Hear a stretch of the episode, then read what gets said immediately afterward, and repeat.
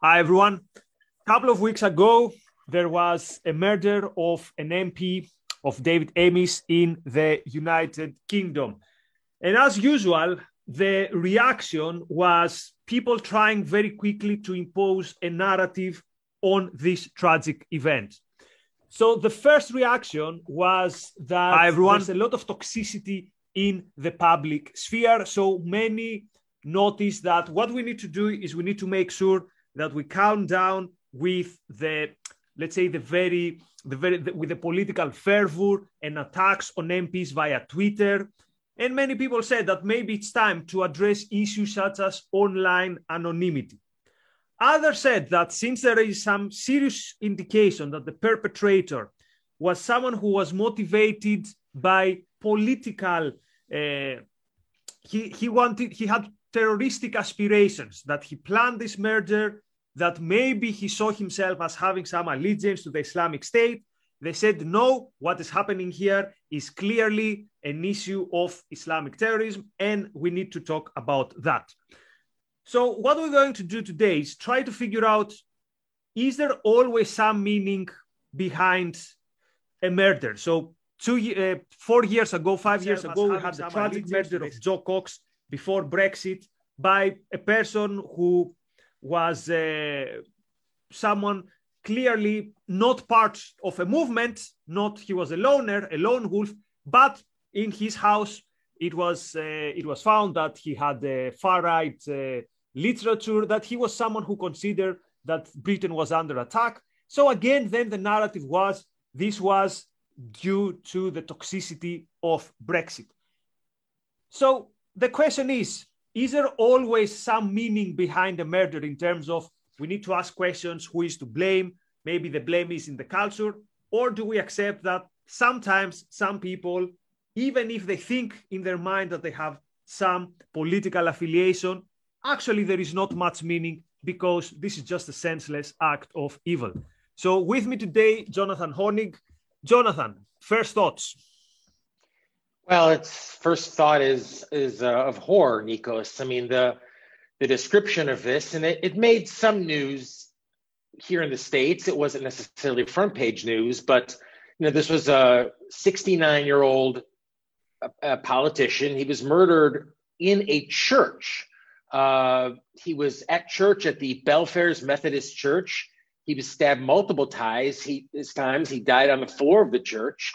Um, and you know your your question about I don't want to put words in your mouth, but something effective like, well, you know, murder happens. Is do we look for any connections? And I think yeah, we do because you know it's almost like deja vu. Where have I seen this before? And then you realize where you've seen this before. You've seen this time and time and again throughout Europe in particular of stabbings by people who are motivated not by so called terrorism, right? Terrorism is the tactic, but by Islamist ide- ideology. I mean, Britain's had a whole slew of these, Nikos, as you know, they're, they're horrifying.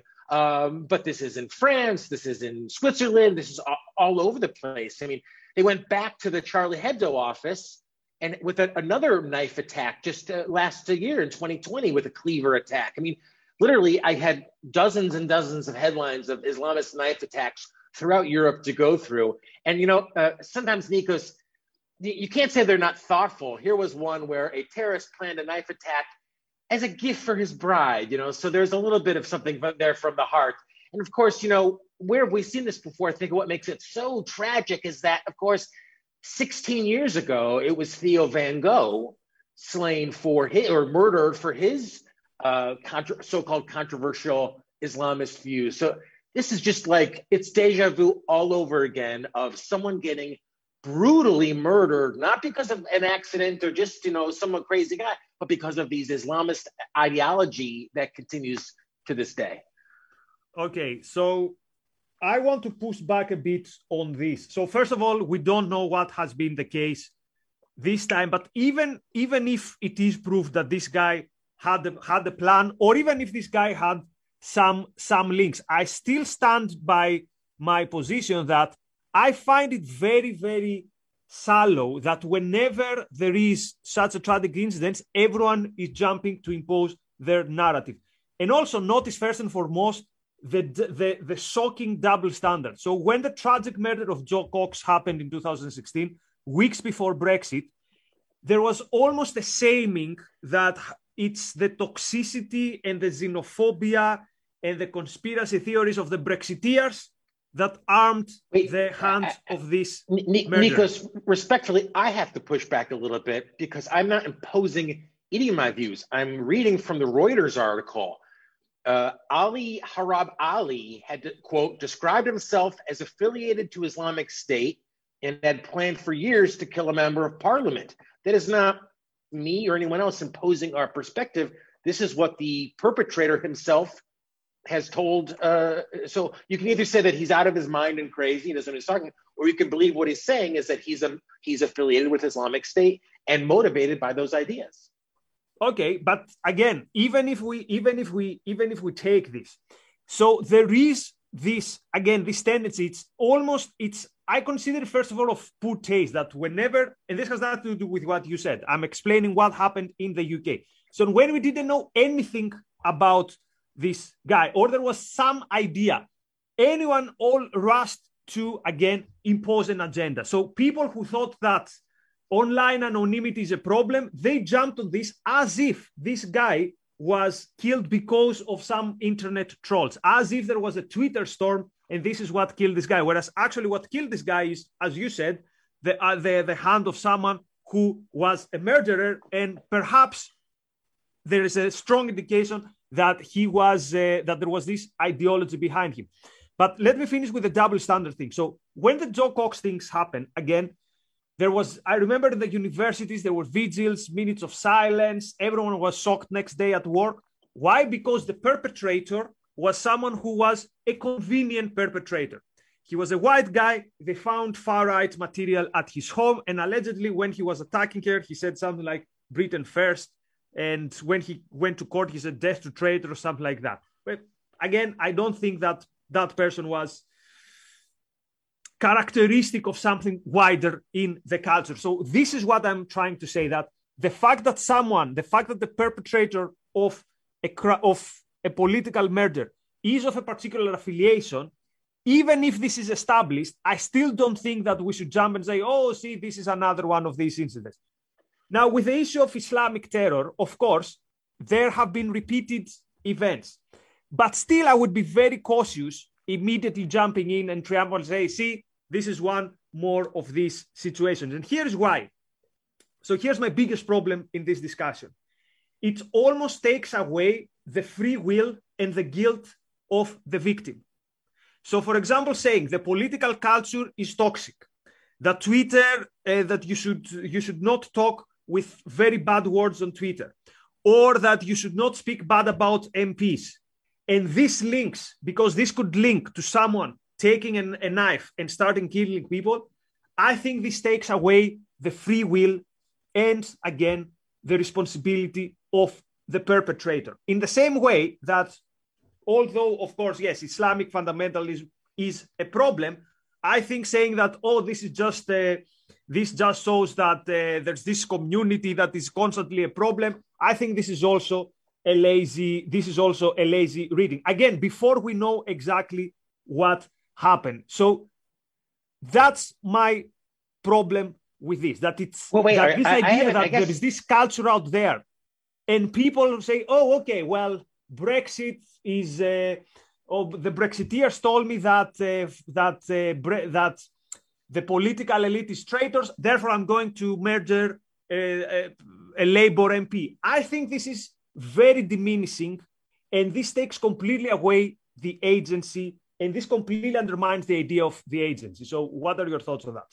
Well, I want to thank all of our super chatters, Mary.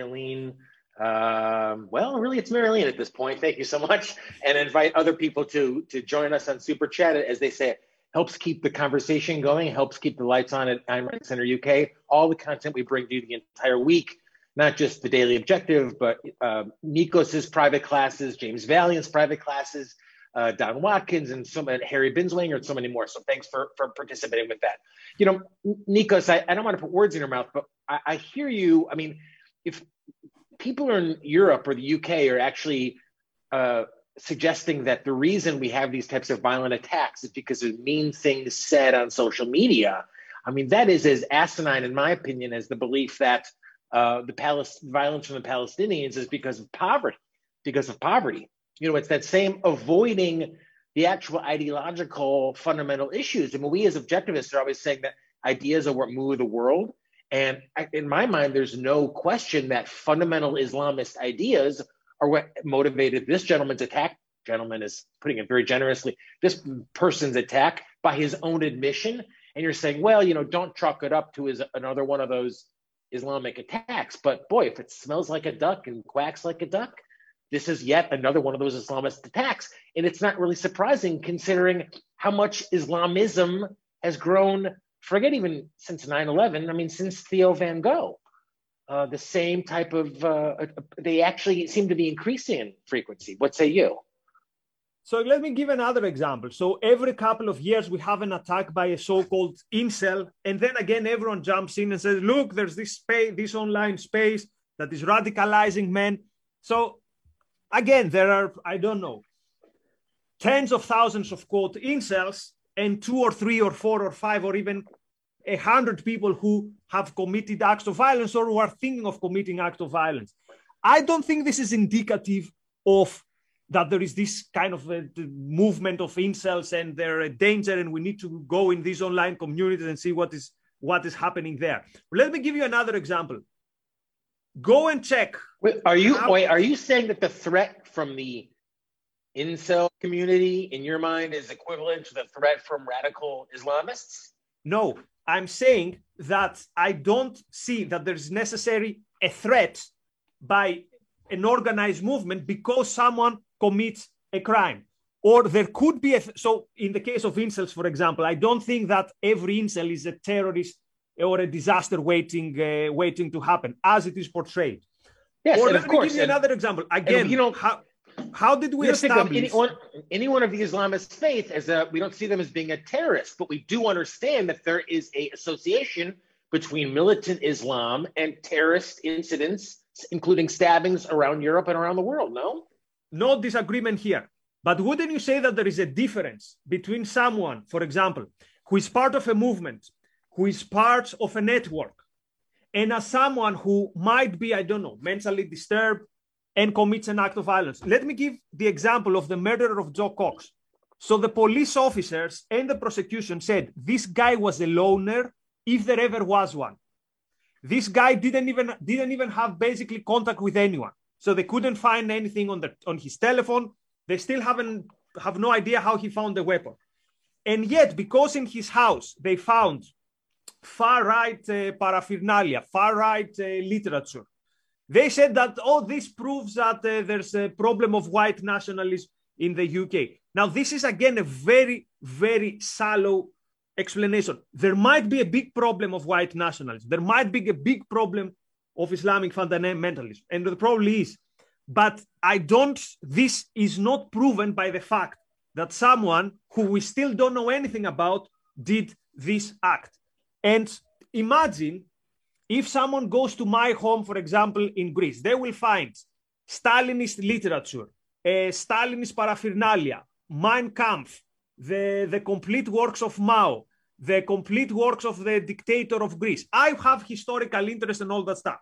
If one day I lose my mind and I, I don't know, I become a murderer, the fact that they go back home and they say, oh, there's like Stalinist terrorism in Greece, that would be, that would be very, very lazy. Well, and there's been, there's been some even examples, I can't think of them, but at some point, someone killed some, somebody, which is terrible, and they found something of uh, Ayn Rand's at their house and said, you know, see, it's another, so I, am with you. I, I, I understand what you're saying. That you know, of course, you can jump to conclusions, and it's, you know, it's very easy to do. I I just wonder, Nikos, you know, the Shintoism that dominated Japan in World War II. You know, like why is no one committing terrorist acts in the name of Shintoism now? Even from, you know, because those ideas were d- defeated, totally obliterated. No one's even considering them. No one wants to emulate them. Like maybe in the culture now, people want to emulate Islamism because they see it growing. You know, they see Afghanistan. They see uh, these people being uh, uh, heralded as martyrs. I mean, would you at least give me that? That maybe people aren't directly in contact with the Islamic State necessarily, but even if they are that weirdo loner sitting at home, the fact that Islamism seems to be winning, seems to be heroic, that alone can be inspiration for violence. So usually when a movement is on a rise, we see networks and acts of terrorism that are quote serious, which means they include a lot of people, they include a lot of resources. We saw this with the left, for example. Well, what about 70s. knifing a guy? What about knifing a guy in a church? Is that not kind of serious? Seems a little It is super serious, but it does not involve. It's super serious morally, but it's not an operation that has to involve many people or a network or something like that. So quite often, when you see these desperate acts, it could mean that this movement is actually very actually weak or non-existent. So again, I'm not saying it is, but the conclusions we should draw about something cannot be about the act by, by someone who, from what we know at the moment, did not have any serious links, or if he has, we don't know it yet. And definitely, every time that there is a murder jumping into imposing a narrative, I see it as intellectual laziness. So well, I'm not trying to shy I, away I, want to make something clear. I'm not trying con- to shy away from the serious discussion. I'm saying that the serious discussion becomes less serious when we psychologize or when we say when we see a murder and we can't wait each each side cannot wait to see oh was he white therefore we're gonna say it's white race or was he his skin color oh he was probably an Islamist that's what I'm trying to that's what I'm finding disgusting and it has to do also with my criticism of tribalism because my criticism of tribalism starts here that it makes you lazy, that it makes you not think based on facts and what you see in front of you, but, but kind of looking around and say, okay, what are we going to think about that? And what is the conclusion that we are going to draw about this?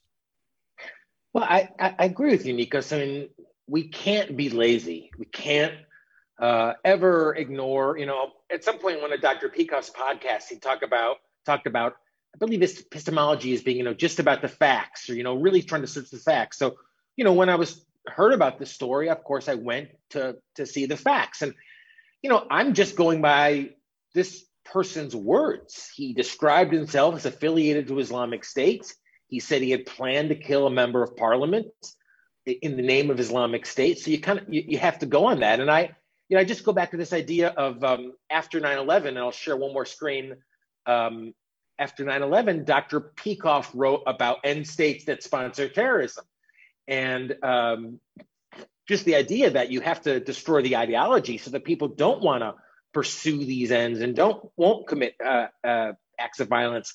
And two other quick resources I'll mention if I have the right screen up here. Two quick resources. One is Winning the Unwinnable War, which is still a great book that kind of gets into this idea. And people say now, like, oh, well, it's always you know, whack a mole. You get the Islamists here, they come over here. And, and this Elan Journo talks about why.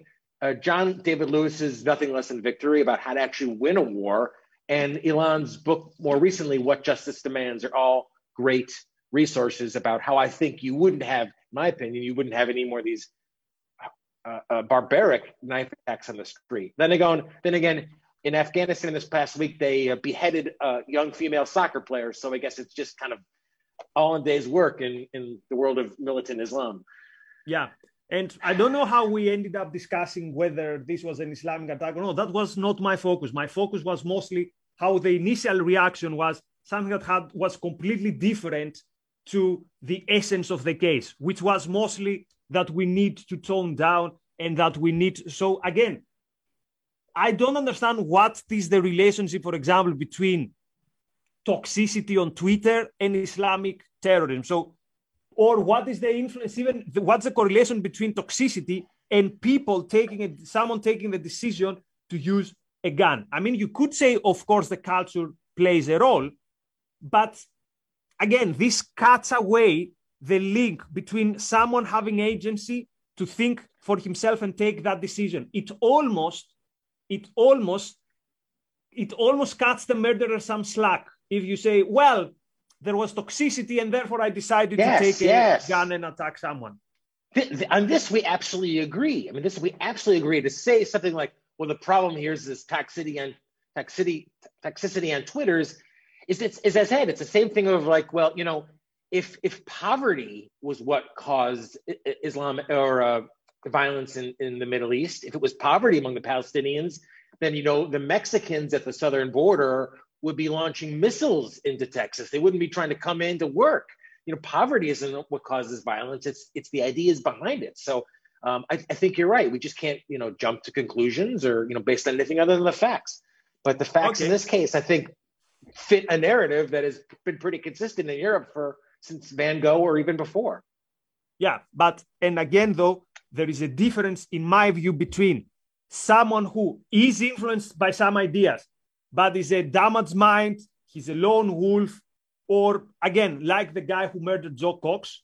And there's a difference if we have a Charlie Hebdo, for example, situation where you have a group of people where you know for sure that they're consistently under this ideology and all that stuff. But again, I don't want to disagree with you because I don't think we disagree on anything. I just wanted to give the overall, my overall point of view on, oh, X was, quote, uh, radicalized by Twitter, or this fact that they go and they search their web history. If you search my web history, you're going to find every political freak in the modern history of humanity because A, I'm interested in this, B, I'm writing on these things.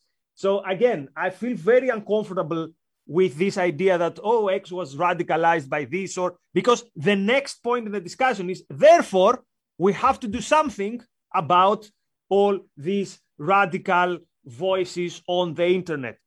So and even within some even within some months not even years when i started doing my research on the tribalist book the sources i could find in amazon compared to now particularly with the far right are uh, most of them i can't find it anymore. And again, Amazon can take this decision, but it's all this part of this idea that we live in this super toxic environment, and therefore, and therefore, these ideas being out there is uh, is is what leads to these things. Which, on the very big scheme of things, there is something to it, but again, it takes away the agency and it takes away the culpability of the people who commit these uh, who commit these acts. Otherwise, we should ban Marx.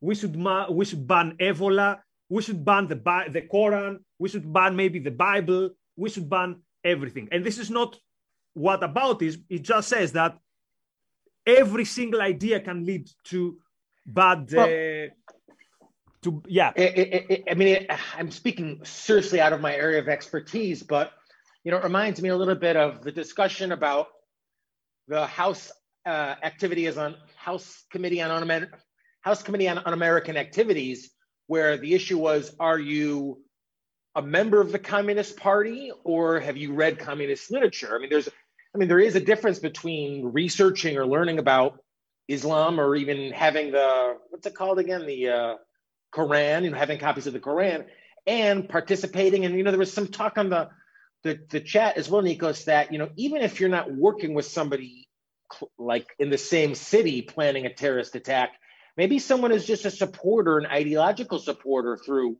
the internet. You know, so maybe maybe this person is so-called lone wolf, lone wolf, but they're getting that ideological support. I mean, you know, they're, they're getting it from somewhere. So they're getting it through the internet. Someone's not buying them necessarily the bomb, but they're feeding them the ideas that this goal, this violent goal, is a moral is a moral one.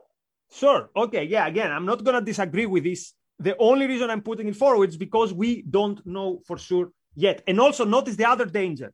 With all this discussion to calm down, don't steer any, don't steer any any conflict. It's even more difficult to have these serious discussions.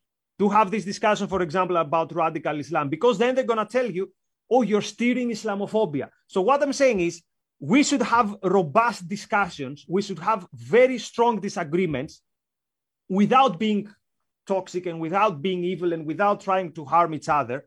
But having these difficult discussions is actually a prerequisite, prerequisite of understanding why there is this violence. This idea that we have to enforce this civility where you know we talk to each other very, very kindly and we accept each other and we tolerate each other. No. In some ways, quote, tolerating bad ideas is what can lead to violence. That's why I don't want to conflate this message after the murder, which was, oh, we all need to calm down and to be more soothing and don't look back in anger. And what is the actual discussions that we need to have once we know all the data. So yeah, today's topic was a bit difficult to navigate. We're kind of thinking on the spot, but there are some tendencies that again I think need to be criticized, and I find them super annoying every time there is a political crime or a or a high high level, let's say murder or something. Well, you know, we're not fighting. We weren't fighting Shintoism uh, in the 50s and 60s in America, but we're still fighting radical Islam now. You know, what is it? 30 some years after the uh, the uh, um, embassy uh, uh, bombing or the embassy takeover, and 16 years after uh, uh, Theo Van Gogh, and how many years after Charlie Hebdo? That was six or seven years uh, anyway. 2015, so, yeah, it was the beginning Charlie of Hebdo. 2015. So I just I hope that people will read "Winning the Unwinnable War" and hopefully this Islamic terrorism or whatever it is, Nikos, we won't be talking about five, ten years from now. But we will be Let's talking see. about it on on the clubhouse in just a moment, won't we?